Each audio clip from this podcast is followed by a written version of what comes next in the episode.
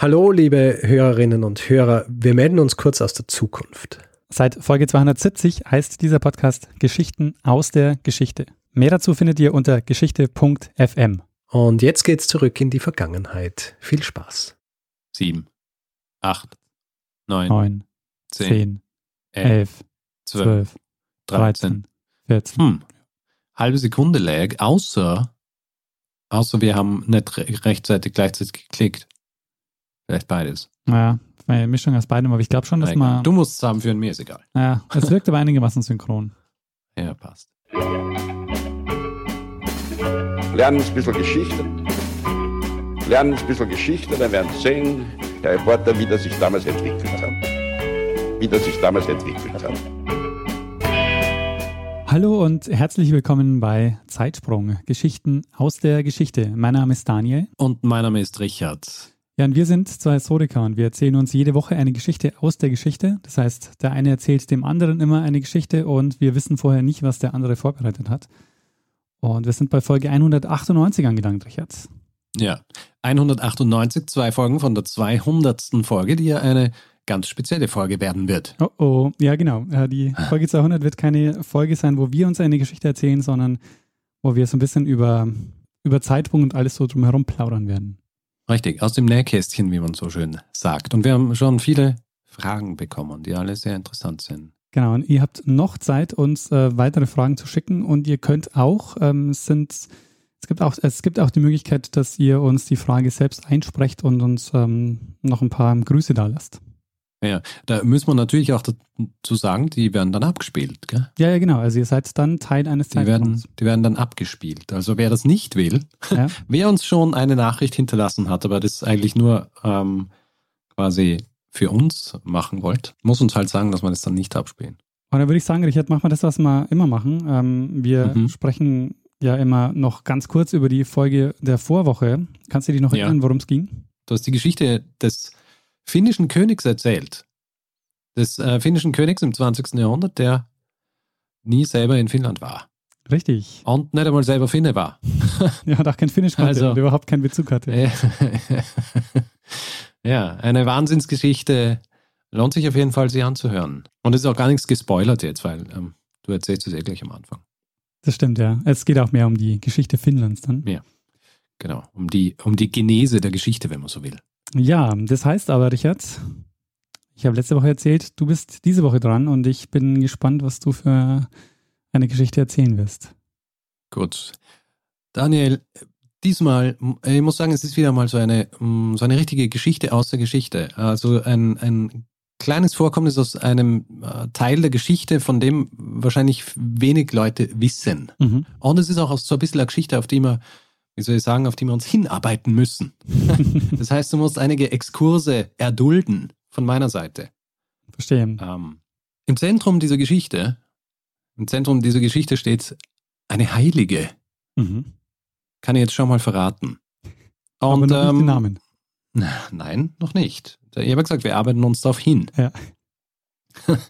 Also am Anfang dieser Geschichte steht eine Heilige. Na, nicht am Anfang, im Zentrum der Geschichte. Und am Anfang der Geschichte ähm, steht aber noch was ganz anderes. Die Zeit, in die wir springen, ist das 10. Jahrhundert Mhm. nach der Zeitenwende. Also Mittelalter. Mittelalter. Die Gegend, in die wir springen, ist ähm, eine, in der wir, glaube ich, bisher noch nicht waren. Also schon auch, aber nicht so direkt dort. Mhm. Wir springen nämlich nach Kiew.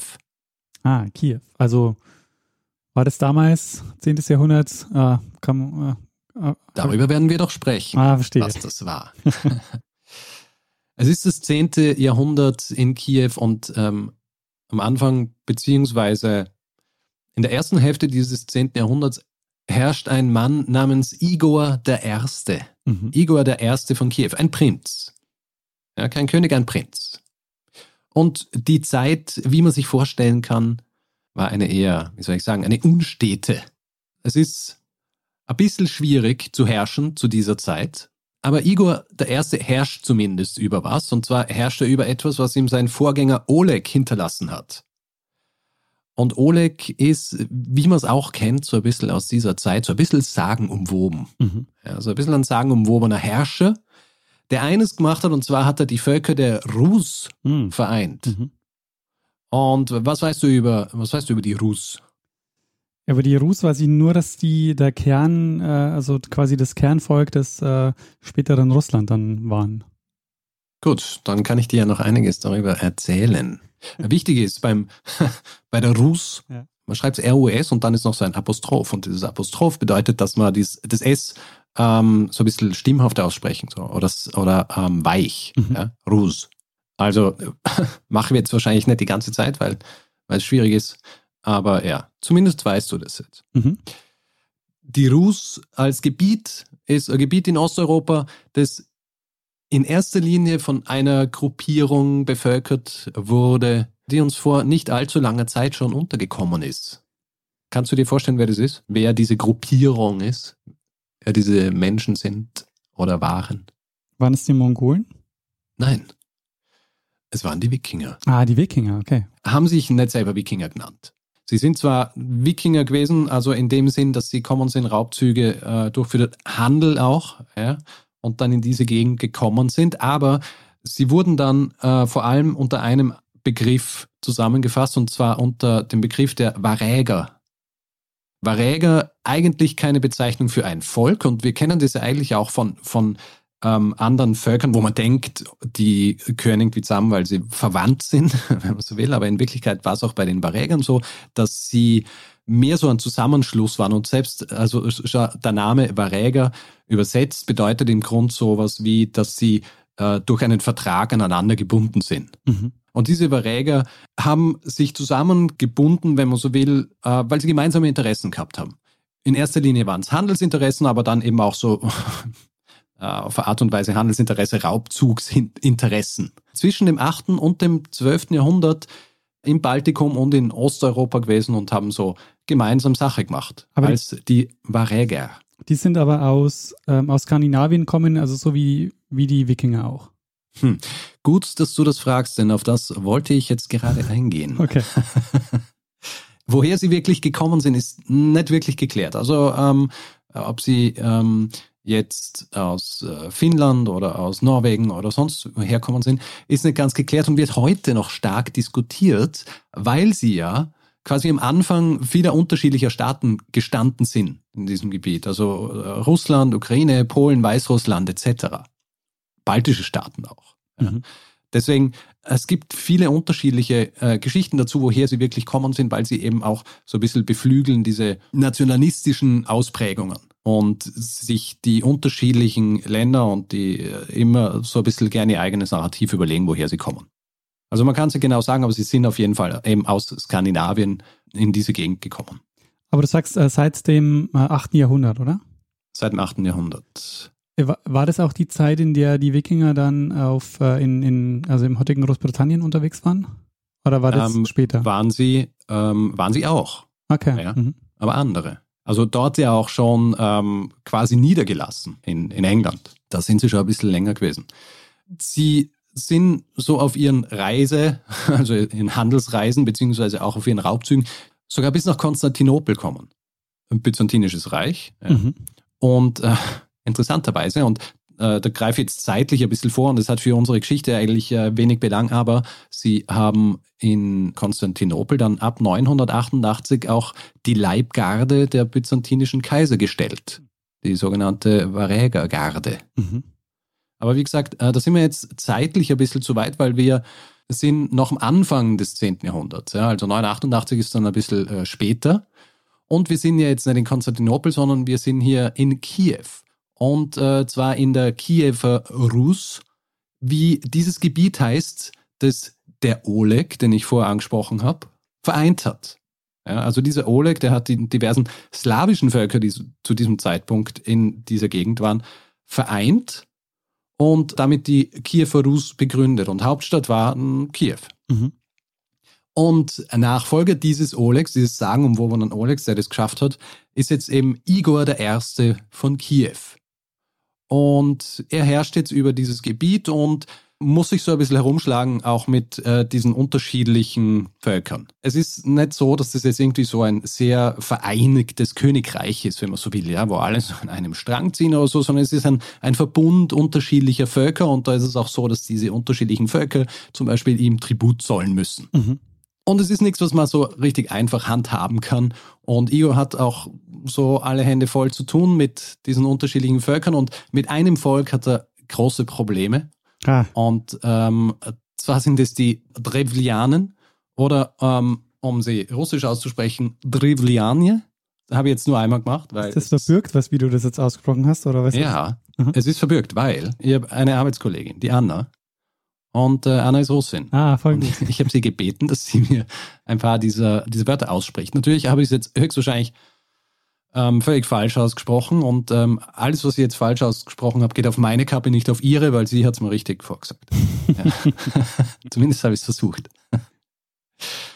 Auf jeden Fall diese, diese Trevlianen, ich werde sie jetzt äh, deutsch aussprechen, also so wie man sie im Deutschen auch ausspricht, diese Trevlianen, die haben eigentlich mit den Varägern zusammengearbeitet, weil sie mit ihnen gemeinsam einen Feldzug äh, gegen das Byzantinische Reich geführt haben, schon einmal. Und sind unter Oleg auch Teil dieses, äh, dieses Verbundes an Völkern gewesen, haben ihm auch Tribut gezollt. Allerdings, nachdem Oleg stirbt, im Jahr 912, hören sie auf, Tribut zu zollen. Und das ähm, ist natürlich nicht gut. Also wenn du Herrscher bist und du hast so einen Verbund von Völkern, dann möchtest du natürlich, dass ähm, dass da nicht einfach welche wegbrechen und dann jemand anderem Tribut zahlen. Also sie haben, sie haben dann äh, eher am lokalen Machthaber gezahlt und nicht ihm. Zeitlich ist es alles so ein bisschen schwierig. Also Oleg stirbt 912. Man kann nicht genau sagen, wann sie aufgehört haben zu zahlen und es dauert dann auch eine Zeit lang, bis Igor, der Nachfolger von Oleg, das dann auch so in die Hand nimmt und sich überlegt, okay, er muss hier jetzt ähm, mit diesen mit diesen Trevlianen sprechen und ihnen sagen, dass sie Tribut zahlen müssen. Aber er macht schlussendlich, und zwar im Jahr 945, begibt er sich dann äh, auf einen Feldzug gegen diese Trevlianen, um äh, den Tribut einzufordern, den sie ihm zahlen müssen. Macht er sich auf dem Weg in, zu deren Hauptstadt, und die Hauptstadt ist, ist Goristin. Mhm. Äh, ist das eigentliche heutige Korestien. Werde ich jetzt auch nicht mehr so aussprechen. ich werde es versuchen, aber ja, es ist schwierig. Der Igor begibt sich also zu dieser Hauptstadt der Trevlianen, um den Tribut einzufordern und die Armee dieses Igor war so beeindruckend, dass die Trevlianen recht schnell klein beigeben. Sie sagen, okay, sie zahlen Tribut an Igor und es tut ihnen leid und alles Mögliche und Igor ist zufrieden, zieht mit seiner Armee wieder ab, aber am Rückweg kommt er irgendwie drauf, eigentlich ist es ihm nicht genug. ja, sie haben zwar gezahlt, aber eigentlich will er mehr. Und ähm, mit einem kleinen Teil seiner Truppen kehrt er wieder zurück ins Gebiet der, der Trevlianen und verlangt mehr Tribut. Und die Trevlianen, jetzt sind sie nicht mehr so leicht eingeschüchtert, sehen, er hat auch weniger Leute mit und sie fallen über ihn her und sie töten ihn. Ich muss jetzt das wahrscheinlich gar nicht mehr so dazu sagen, weil nach fast 200 Folgen Zeitsprung äh, haben wir das schon ein paar Mal gehört. Quellen, Quellenlage zu so einem Zeitraum ist immer ein bisschen schwierig. Mhm. Also 10. Jahrhundert, äh, vor allem auch die Geschichte dieser Varäger, da muss man im Grunde alles, was man so überliefert bekommt, ein bisschen, bisschen hinterfragen. Ja, es muss nicht immer genauso passiert sein, wie es, dargestellt wird in den Quellen, weil es kann ja angepasst worden sein. Gibt- zum Beispiel entweder, ja, Aber es gibt so ein paar Chroniken, die die Geschichte erzählen, oder also gibt es unterschiedliche Quellen? Es gibt unterschiedliche Quellen, aber nicht viele unterschiedliche Quellen. Äh, komme ich nachher noch ein bisschen mehr drauf zu sprechen. Auf jeden Fall, wenn so ein Ereignis wie der, der, der Mord an so einem Machthaber beschrieben wird, dann ähm, kann es immer noch ein bisschen ausgeschmückt worden sein. Entweder um einen böser darstellen zu lassen, äh, dastehen zu lassen oder um äh, ihn böser dastehen zu lassen. Aber auf jeden Fall ähm, die Art und Weise, wie beschrieben wird, in der Chronik, wo es beschrieben wird, und zwar in der Chronik von Leon Diakonos, der ein byzantinischer Geschichtsschreiber ist, die Art und Weise, wie äh, dieser Mord beschrieben wird, ist wahnsinnig grauenhaft. Mhm. Wie wir es eben auch aus dieser Zeit kennen, also dass er festgebunden wird und dann in zwei Stücke gerissen. Mhm. Heutzutage wird eigentlich von der Forschung angenommen, dass dieser Leon äh, Diakonos diese Todesarten mehr oder weniger erfunden hat, weil er sie ein bisschen anpassen wollte dann an eine Todesart aus der griechischen Mythologie. Mhm. Ja, also was man halt so macht als Chronist, wenn man alles so ein bisschen spannender darstellen will. Das Resultat ist dasselbe. Igor von Kiew, Igor der Erste von Kiew ist tot. Und was passiert jetzt? Es gibt einen Nachfolger. Es äh, gibt einen Nachfolger. Er hat nämlich einen Sohn. Dieser Sviatoslav ist allerdings erst drei Jahre alt. Und was passiert, wenn ein Nachfolger beziehungsweise ein, ein Sohn, der eigentlich die Macht übernehmen soll, äh, so jung ist? Ja, das ist ganz einfach. Das kann man von Ludwig XIV. dann äh, übernimmt einfach der Weih mal jemand anders und wenn dann die Person volljährig ist, übernimmt sie die Amtsgeschäfte. Richtig. Und es gibt eine andere Person, die die Macht übernehmen kann, und zwar die Frau von Igor, Mhm. Olga. Olga von Kiew, Aber warte mal, die Frau, das heißt aber, das ist, die ist die Mutter dann. die Mutter vom Sviatoslav. Ja, also die, nicht die Frau vom Dreijährigen. Frau von Igor dem Ersten ist Olga. Wer ist jetzt diese Olga? Du fragst dich, warum erwähnt er die erst jetzt? Ich erwähne sie deshalb erst jetzt, weil sie ist die äh, eigentliche Person, über die wir in dieser Episode sprechen. Mhm. Olga von Kiew. Olga ist so wie Igor und auch wie Oleg, was übrigens die männliche Form von Olga ist, auch Wikingerstämmig, ja, auch eine Varägerin. Man weiß nicht genau, wann sie geboren ist. es gibt kein ähm, verbrieftes Datum. Es kann irgendwann zwischen 890 oder 925 gewesen sein. Tut aber auch nicht viel zur Sache. Wichtig ist, dass sie Igor Ersten geheiratet hat und sie übernimmt jetzt die Herrschaft, nachdem er getötet worden ist. Das Jahr, in dem ihr Mann getötet wird, ist das Jahr 945, weil du kannst dich ja erinnern, 945 ist er aufgebrochen, um den Tribut einzufordern. Mhm. Und unter Olga geht es jetzt gleich einmal ans Eingemachte, weil die Trevlianen, die Mörder ihres Ehemanns Igor, schicken ihr, nachdem sie ihren Mann getötet haben, eine Nachricht nach Kiew. Und zwar äh, schicken sie 20 Leute in einem Boot, um ihr eine Nachricht zu überbringen und zu sagen, sie soll doch den Mörder ihres, ihres Mannes, Prinz Mal, heiraten Hm. um hier so eine Verbindung aufzubauen. Und Olga empfängt also diese, diese Abordnung dieser 20 Trevlianen, die im Boot nach Kiew gekommen sind. Sie empfängt sie in ihrem Palast, hört sich dieses Angebot an und antwortet dann, dass er es äh, sehr große Ehre ansieht und dass sie gern am nächsten Tag diesen Abgesandten von ihrem Volk auch eine besondere Ehre zuteil lassen wollen würde. Mhm. Und sie äh, gibt ihnen folgende Anweisung. Sie sagt, sie sollen wieder zurückgehen zu ihrem Boot und sie sollen in der Früh wiederkommen zum Palast beziehungsweise zu ihrem Hof und sollen dann die folgenden Worte sagen. Wir werden weder auf Pferden reiten noch zu Fuß gehen. Tragt uns in unserem Boot. Und die Trevlianen machen das, kehren zurück zu ihrem Boot. Am nächsten Tag kommen sie wieder, stellen sich vor diesen Hof der Olga, wo jetzt schon viele Kiewer versammelt sind. Ihr Volk. Und ähm, sie sprechen diese Worte und die Kiewer machen das, was, äh, was sie ihnen sagen. Sie heben sie in ihrem Boot auf Händen und die Trevlianen mm, sehen das und gehen natürlich davon aus, dass das diese große Ehre ist, die ihnen hier zuteil wird. Die Kiewer vertragen sie in den Hof der Olga und in diesem Palastbereich hat Olga in der Nacht einen Graben ausheben lassen und in diesen Graben senken die Kiewer jetzt die Trevlianen in ihrem Boot Hm. und Olga lässt sie bei lebendigem Leib begraben. Hm. Und äh, ich habe zwar gesagt, es ist oft so, dass in Chroniken Dinge ausgeschmückt werden, aber äh, wenn man diesem Chronisten glauben darf, dann soll sich Olga auch noch zu ihnen nach unten gebeugt haben und gefragt haben, ob diese Ehre eh nach ihrem Geschmack sei. Ah, verstehe. Also es war eine äh, Racheaktion. Es war eine Racheaktion, aber Olga ist noch nicht fertig. Mhm. Olga schickt daraufhin eine Nachricht in die Hauptstadt der Trevlianen und die wissen ja nichts vom Schicksal ihrer, ihrer Kollegen hier, die geschickt worden sind nach Kiew. Und sie bittet sie, sie sollen doch ihre, ihre wichtigsten Männer, ihre wichtigsten Männer, ihre höchsten Männer sollen sie nach Kiew schicken, damit sie ihr die Ehre erweisen können, dass sie gemeinsam mit ihnen dann in ihre Hauptstadt reisen kann, um diesen Prinzen zu heiraten, Mhm. was ja das ursprüngliche Angebot war. Und die Trevlianen machen das so. Also die schicken ihre wichtigsten Männer nach Kiew, wo Olga sie schon erwartet. Und bei ihrer Ankunft befiehlt sie dann ihren Leuten, dass man ihnen ein Bad einlässt im Badhaus, weil sie ja von der Reise wahrscheinlich ähm, entsprechend dreckig und stinkend sind und so weiter. Und sie sollen baden und danach sollen sie wieder vorsprechen bei ihr. Und dann kann sie sie richtig empfangen.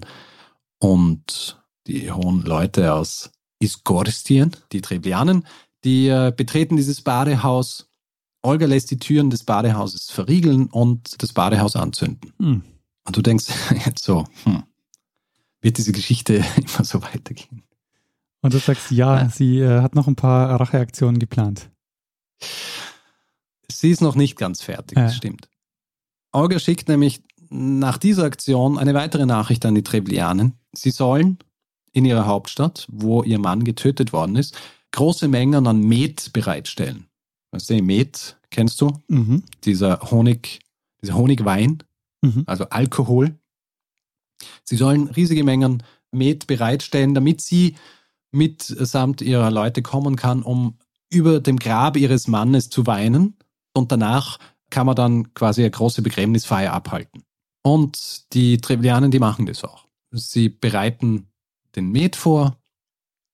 Und Olga kommt dann auch mit einer nicht wahnsinnig großen Truppe an Männern in die Hauptstadt und sie weint dann auch wirklich über dem Grab. Und dann setzt sie sich auch gemeinsam mit den, mit den Treblianen hin und, und betrinkt sich bei dieser Feier. Ähm, allerdings betrinkt sie sich nicht so sehr, wie sich die Treblianen betrinken. Und nachdem sie dann einige Zeit gewartet hat, bis alle dieser Treblianen so betrunken sind, lässt sie sie alle von ihren Männern töten. Hm. Was du wahrscheinlich schon erwartet hast. Ja, es war tatsächlich erwartbar. Ja. Also laut der Chronik, in der das vermerkt ist, und die Chronik übrigens, äh, muss ich jetzt einmal sagen, das ist die sogenannte Nestor-Chronik, die älteste ostslawische Chronik. Laut dieser Chronik äh, sterben dann bei diesem Massaker weitere 5000 dieser Trebleanen. Mhm.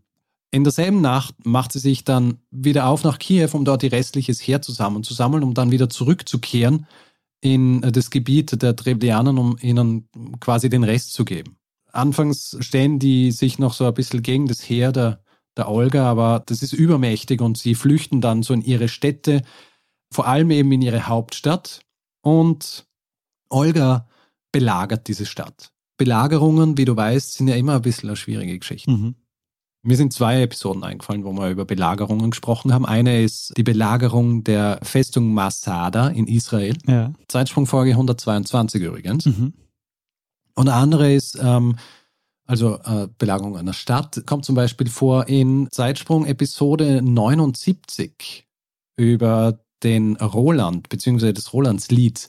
Da belagert nämlich Karl der Große Saragossa. Ah. Ich weiß nicht, ob du dich daran erinnerst, aber auf jeden Fall, beide dieser Belagerungen sind schwierig. Mhm. Ja, Masada funktioniert zwar am Schluss, Saragossa funktioniert nicht und Karl der Große muss abziehen und im Zuge dieses, dieses Rückzugs wird ja dann auch Roland getötet. Auf jeden Fall, wir wissen, Belagerungen sind schwierig und auch diese Belagerung ist schwierig. Es dauert ein Jahr. Also Olga belagert diese Stadt ein Jahr und es passiert einfach nichts. Irgendwann reicht sie dann und sie, sie schickt dann eine Nachricht an diese Treblianen, weil sie halt auch dieser ganzen Sache schon ein bisschen müde scheint und sie fragt sie, warum sie sich noch immer wehren gegen sie. Ja, dass alle anderen Städte in ihrem Gebiet schon lange aufgegeben hätten, die zahlen ihr mittlerweile auch Tribut, können jetzt schon wieder ihre Fäder bestellen, haben genug zu essen, nicht so wie sie, die jetzt auch schon seit einem Jahr hungern müssen. Und die Treblianen in der Stadt antworten dann, dass sie ihr eh Tribut zahlen wollen würden, aber sie haben die nicht ganz unberechtigte Angst, dass sie sich noch immer an ihnen rächen will für, für den Tod ihres, ihres Ehemanns Igors I. Und Olga sagt dann darauf, dass diese Morde an den, an den Männern im Boot und auch äh, im Badhaus und auch diese 5000, die sie im Zuge dieses, dieses Gelages getötet hat, dass das ausgereicht hat, um ihre Rachegelüste zu stillen. Mhm. Ihr geht es eigentlich nur noch um den Tribut. Und sie sagt zu ihnen, sie will nur eine Sache von ihnen haben, dann zieht sie ab. Und zwar will sie, dass von jedem Haus drei Tauben und drei Spatzen zu ihr gebracht werden. Mhm. Die Trivianen denken sich dann so, hm, das ist ja eigentlich nicht wahnsinnig viel verlangt, ja, wenn das der, wenn, wenn das die Auflage ist, Ja. damit sie abzieht, dann machen sie das.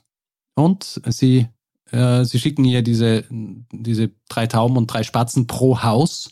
Und ich kann jetzt nicht genau sagen, wie viele Häuser in dieser Stadt gestanden sind zu diesem Zeitpunkt, aber du kannst dir vorstellen, dass es mehrere hundert Vögel gewesen sind, Ja. die Prinzessin Olga von Kiew von den Trevlianern erhalten hat. Ja. Und ja, Aber was macht sie damit? Tja. Olga lässt von ihren Soldaten an den Füßen der Vögel Schwefelstücke in Stoff gewickelt festbinden. Und äh, nachdem die Nacht hereingebrochen ist, befiehlt sie ihren Soldaten, dass sie diese Stoffstücke anzünden und die Vögel wieder freilassen. Mhm. Und die Vögel, was machen die? Fliegen natürlich wieder zurück zu ihren Nestern in die Stadt Hm. und setzen damit die gesamte Stadt in Brand. Die Leute in der Stadt können natürlich nichts machen dagegen, weil mehr oder weniger jedes Haus zur gleichen Zeit abbrennt. Ja. Das heißt, das Einzige, was sie machen können, ist, sie fliehen, sie fliehen aus der Stadt und dort werden sie von, von, vom Heer der Olga entweder getötet oder sie werden eingefangen, um dann später als Sklaven verkauft zu werden. Wer das Ganze überlebt, wer nicht äh, als Sklave verkauft wird, den lässt Olga dann ab diesem Zeitpunkt Tribut zollen. Und das ist meine Geschichte der Rache der Olga von Kiew für den Mord an ihrem Ehemann Igor. Also das ist natürlich schon wahnsinnig perfide. Also ist das, äh, ist das realistisch, dass das tatsächlich klappt mit den Vögeln? Tja, ich würde sagen, es ist eine Geschichte, die wahrscheinlich so in ihrer, wie soll ich sagen, ähm, in ihrer Komplettheit nicht ganz stimmt. Mhm. Ich rede noch ein bisschen weiter über Olga und dann können wir uns nachher noch drüber unterhalten, warum vielleicht diese Geschichte nicht, nicht ganz so stimmt. Verstehe. Ja. Es ist ja nämlich so, ich habe vorhin ja auch gesagt, Olga ist eine Heilige. Ja, das wollte ich nämlich gerade noch fragen. Bevor du jetzt aufhörst, dachte ich mir, hm, aber irgendwie, Ja. dass sie christlich war, das habe ich noch nicht gehört. Das Interessante ist, zu diesem Zeitpunkt ist sie auch keine Christin. Mhm. Sie wird ja nicht dafür heilig gesprochen, dass sie jetzt diese Trebelianen hier aus Rache mehr oder weniger vernichtet hat. Ich meine, es ist ja auch nicht so, dass es nicht irgendwie komische Heilige auch gibt. ja, also die vielleicht noch schlimmere Dinge angestellt haben. Mhm. Ich weiß nicht, wie gut du dich auskennst mit Heiligen, vor allem mit äh, Heiligen der äh, orthodoxen Kirche, aber es gibt ja wahnsinnig viele Heilige. ja. Es ist interessanterweise, kann man gar nicht ganz genau sagen, wie viele Heilige es gibt, weil äh, so ein richtiger strukturierter Vorgang, ja, dass es irgendwie auch von zentraler Stelle aus gemacht worden ist, zum pa vom Papst zum Beispiel, Mhm. das äh, passiert ja erst recht spät. Die Zahl liegt irgendwo zwischen, zwischen 921 und 8000. ja, okay. Ja. Weil diese 900 hätte ich jetzt gedacht, das ist gar nicht so viel, aber 8000 wäre dann schon. Ja, ich meine, 900 ist auch wahnsinnig viel eigentlich, wenn man sich vorstellt, dass äh, weißt, ähm, ein Jahr hat 365 Tage und du hast ja im Grunde immer so quasi einen Jahrestag von einem, von einem Heiligen. Das heißt, müssen sich dann auch äh, fast drei Heilige einen Jahrestag teilen. Ja, aber so auf 1000 Jahre äh, 900 Heilige, das ist schon okay. Ja, ich glaube, äh, Papst Johannes Paul II. allein hat irgendwie äh, 400 oder so. Ja, das war der Papst mit den meisten äh, Selig- und Heiligsprechungen, ja. Auf jeden Fall, Olga wird natürlich nicht äh, für ihre Arbeit mit den Trebelianern hier äh, heilig gesprochen. Arbeit. naja, für sie äh, ist Arbeit gewesen. In Wirklichkeit ist es so, sie konvertiert. mhm. Sie konvertiert und zwar, laut der Chronik konvertiert sie im Jahr 957 bei einem Besuch in Konstantinopel. Wahrscheinlich ist es so, dass sie in Wirklichkeit schon vorher in Kiew konvertiert ist und dann quasi ein zweites Mal, als sie in Konstantinopel ist. Dort kriegt sie dann auch den Namen Helena. Mhm. Und das reicht eigentlich auch noch nicht aus, dass man jemanden heilig spricht. Es ist so, sie hat dann auch versucht, die Kiewer Rus zu christianisieren. Weil bis zu diesem Zeitpunkt sind sie ja eher noch so diesen alten äh, Gottheiten nachgehangen, wenn man so will. Und sie versucht es, ist allerdings zu Lebzeiten nicht sehr erfolgreich damit. Mhm. Also lustigerweise kann sie nicht einmal ihren Sohn Sviatoslav davon überzeugen zu konvertieren, weil er meint, dann würden ihn, würden ihn seine Untertanen nicht mehr ernst nehmen. Ja, ich meine, sie, sie sagt dann, ja, aber die machen eh nach, was du machst und so weiter, aber er lässt sich da nicht erweichen und er konvertiert nicht. Was er allerdings macht, ist, er verspricht ihr, dass er Anhänger und Anhängerinnen des Christentums in dieser Gegend nicht verfolgen wird. Mhm. Olga stirbt dann schlussendlich im Jahr 969. Allerdings stirbt sie nicht einfach nur quasi berühmt geworden durch diese Geschichte mit den Trevelianern und äh, der Tatsache, dass sie konvertiert ist, sondern sie hat eigentlich auch in diesem Zeitraum nach dem Tode des Mannes sehr gut regiert, wenn man so will. Ja, also sie hat unterschiedliche Rechtsreformen eingeleitet. Sie war auch wirtschaftlich erfolgreich, hat Handelsstützpunkte aufgebaut und was sie auch gemacht hat, war, dass sie Grenzposten aufstellen hat lassen und damit die ersten nationalen Grenzen in dieser Gegend eigentlich gebaut hat. Die auch so ein bisschen Basis für diese Herausbildung dieser ganzen unterschiedlichen Nationen in diesem Gebiet waren. Also sie war im Grund hier auch ähm, bahnbrechend, äh, was das angeht. Mhm. Sie stirbt also im Jahr 969 an einer Krankheit und 20 Jahre später konvertiert dann ihr Enkel Wladimir. Also er konvertiert offiziell zum orthodoxen Christentum und er ist dann jene, derjenige auch, der quasi diese Christianisierung der Kiewer Rus forcieren kann. Ja, also unter ihm funktioniert es und das ist dann auch der Grund, dass Olga bzw. Helena schlussendlich heilig gesprochen wird und zwar im Jahr 1547. Ah, fünf, also, also ähm, einige. Einige Zeit später. Muss man und, nicht für eine ähm, Heiligsprechung auch irgendein Wunder ähm, passieren lassen? Mh, hm. naja, ich weiß nicht, ob das damals auch schon so arg war. Hat man damals auch. Ich meine, die Geschichte mit den Vögeln. Ja. ah, nee, das glaube ich ganz nicht sein. Ja, wer weiß, vielleicht waren die Richtlinien anders damals. Aber auf jeden Fall, sie wird zu einer Heiligen und sie wird zu einer Heiligen der orthodoxen Kirche und mhm. ist mittlerweile auch ähm, Heilige in den ähm, diversen anderen Zweigen der Kirche, zum Beispiel auch in der römisch-katholischen Kirche. Interessant. Und falls du dich fragst, mhm. Äh, für was sie Schutzpatronin ist, beziehungsweise Schutzheilige. Sie ist Schutzheilige für Witwen und Konvertiten. Verstehe. Das ist aber. Also, sie, hat, sie hat nie wieder geheiratet danach. Ja, das ist aber echt hart. Also ich meine, ähm, sie ist die Schutzheilige der Witwen, aber sie eigentlich müsste sie Schutzheilige der, ähm, der, der Rächerinnen sein oder so. Mm, ja.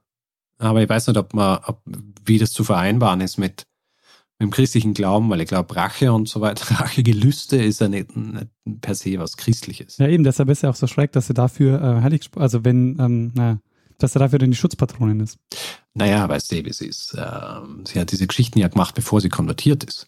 Ja. Also, dann ist sie zur Christin worden und äh, dann ähm, quasi für die Vertreter dieser, dieser Kirche bedeutet das ja, dass sie jetzt eine gute ist. Da ist ja, ich meine, du kannst sogar beichten gehen und die werden Sachen vergeben. Ja. ja. Also, ja. Ja, interessant. Ja, weil du vorhin angesprochen hast, wie wahrscheinlich ist es, dass diese Geschichten so passiert sind. Es ist nicht sehr wahrscheinlich, dass sie genauso passiert sind, sondern dass sie in erster Linie dazu gedacht waren, um diese Person Olga einfach noch spezieller dastehen zu lassen. Um ihr einen Rahmen zu geben und ihr auch so ein Profil zu geben. Diese Chronik, diese Nestor-Chronik, die ihr erwähnt habt, die Hauptquelle ist für diese Geschichten. Also diese Nestor-Chronik, die hat sich schon auch unterschiedlicher Dinge bedient, um diese Geschichten aufzuschreiben und im Fall der Olga zum Beispiel auch ähm, vor allem mündliche Überlieferungen und da ist natürlich auch gut möglich, dass hier das alles ausgeschmückt worden ist. Ist auch ungefähr 100, 150 Jahre später, glaube ich, geschrieben worden. Da kommt natürlich einiges dazu noch. Mhm. Ja. Ähm, ist nicht geschrieben worden, nachdem sie heilig gesprochen worden ist, also da kann man immer davon ausgehen, dass hier einfach noch Sachen dazugedichtet werden, weil man eben diese Personen, die man hier beschreibt, auch so ein bisschen als die Gründungspersonen sieht für das, was sich dann auch rausgebildet hat. Also du meinst Gründungspersonen äh, von Ukraine und, und Russland? Und diese Gegend, ja. Mhm. Wird es denn, äh, ist sie, wie ist denn da die Rezeption heute? Also wird sie da in, in Ukraine oder in Russland auch noch so, keine Ahnung? Naja, sie, sie wird noch, sie wird noch verehrt, ja. Mhm. Also ja, interessanterweise, ihr Feiertag ist der 12. Juli. Ah, du hast es zeitkritisch ausgewählt. Habe ich interessanterweise nicht, aber es hat sich äh, so ergeben. Weil ich bin vor gar nicht allzu langer Zeit drauf gestoßen und mhm. dann habe ich auch so ein bisschen herumjonglieren müssen mit anderen Geschichten und dann ähm, ja, ist es tatsächlich so, wenn äh, diese Folge veröffentlicht wird, sind wir nur ein paar Tage von ihrer Feier entfernt.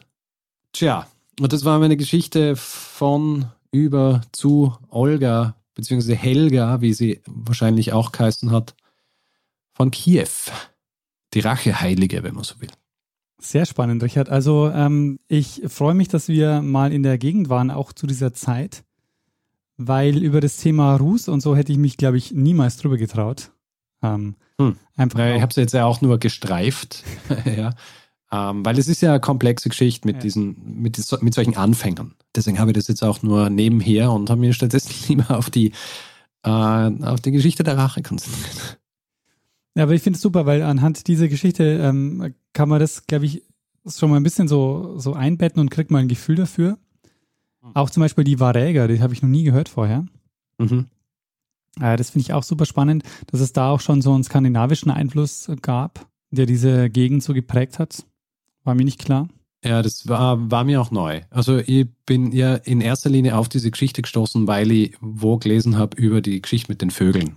Und da habe ich gedacht, hm, eine interessante Geschichte. Das äh, müssen wir mal nachschauen. Und dann habe ich nachgelesen und dann habe ich gemerkt, dass äh, das ja quasi nur ein kleiner Teil von, von ihrem gesamten Ding war. Und dann äh, eben auch sehr interessant, äh, um in diese Zeit zu gehen und auch einmal zu schauen, wie sich das da entwickelt hat. Ja. ja. Und äh, das ist ja auch eine, ja, so eine Gegend, die uns so ein bisschen fremder ist, auch von den hm, also ja.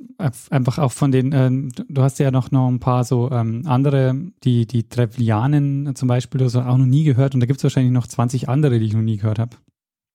Ja. Also es hat, ja, gibt einige, also kann man, glaube ich, ähm, wählen, noch einige Zeitsprünge drüber machen, über diese Gegend und über diese Zeit. Ja, spannend. Und was ich auch interessant finde, äh, dass es bei ihr anscheinend sehr äh, locker funktioniert hat, dass sie die Herrschaft übernehmen konnte für äh, hm. ihren Sohn. Ja. Also ihr, ihr Geschlecht hat anscheinend oder zumindest äh, so von der Überlieferung her keinen Unterschied gemacht.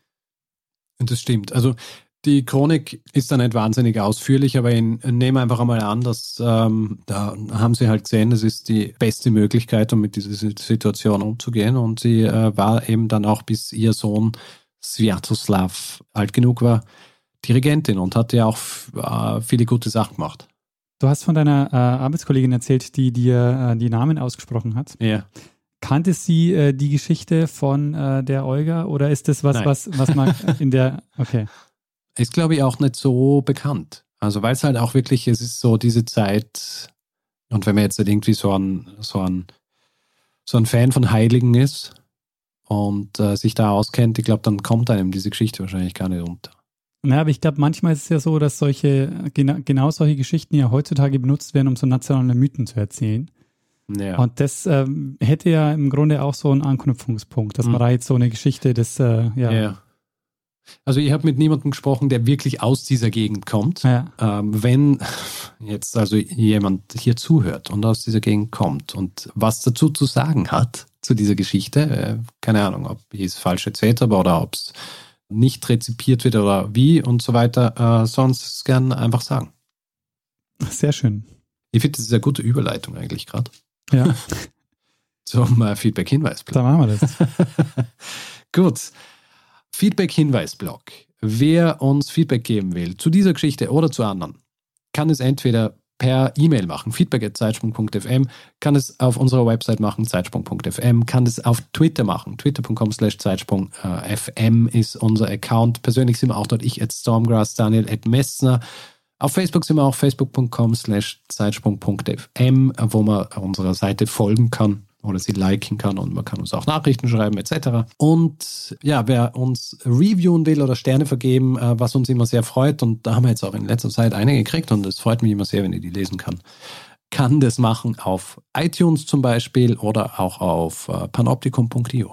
Ja, und außerdem gibt es die Möglichkeit, uns finanziell zu unterstützen. Und wir freuen uns über alle, die uns ein bisschen was in den Hut werfen und die uns helfen, ja, hier jede Woche eine Geschichte zu erzählen.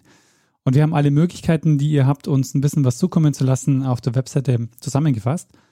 Und ähm, wir bedanken uns in dieser Woche bei Florian, Davids, Harald, Roberts, Dirk, Thomas, Mirko, Patrick, Thomas, Steffen, Martin, Stefan, Daniel, Stefan, Anja, Gerhard, Markus, Stefan, Hendrik, Cyril, Kevin und Georg. Vielen, vielen Dank für eure Unterstützung. Ja, vielen herzlichen Dank. Ja, Richard. Magst du noch einen Satz auf Russisch sagen? Nein, ich kann keinen Satz auf Russisch sagen. ja, dann ähm, würde ich sagen, machen wir das, was wir immer machen. Gut. ähm, übergeben wir einfach dem einen das letzte Wort, der es immer hat. Bruno Kreisky. Lernen ein bisschen Geschichte. Lernen ein bisschen Geschichte, dann werden Sie sehen, der Reporter, wie das sich damals entwickelt hat. Wie das sich damals entwickelt hat. Ah, meinst du, wir brauchen noch so ein Formular für als Einverständniserklärung? Zumindest müssen wir die Leute darauf hinweisen. Ja, weil man muss ja widerrufen können. Das ist ja DSGVO-Dings. Hm. Äh, ja, genau. Ah. Also hiermit. Ähm, oje, oje, oje. Was haben wir denn jetzt aufgemacht hier?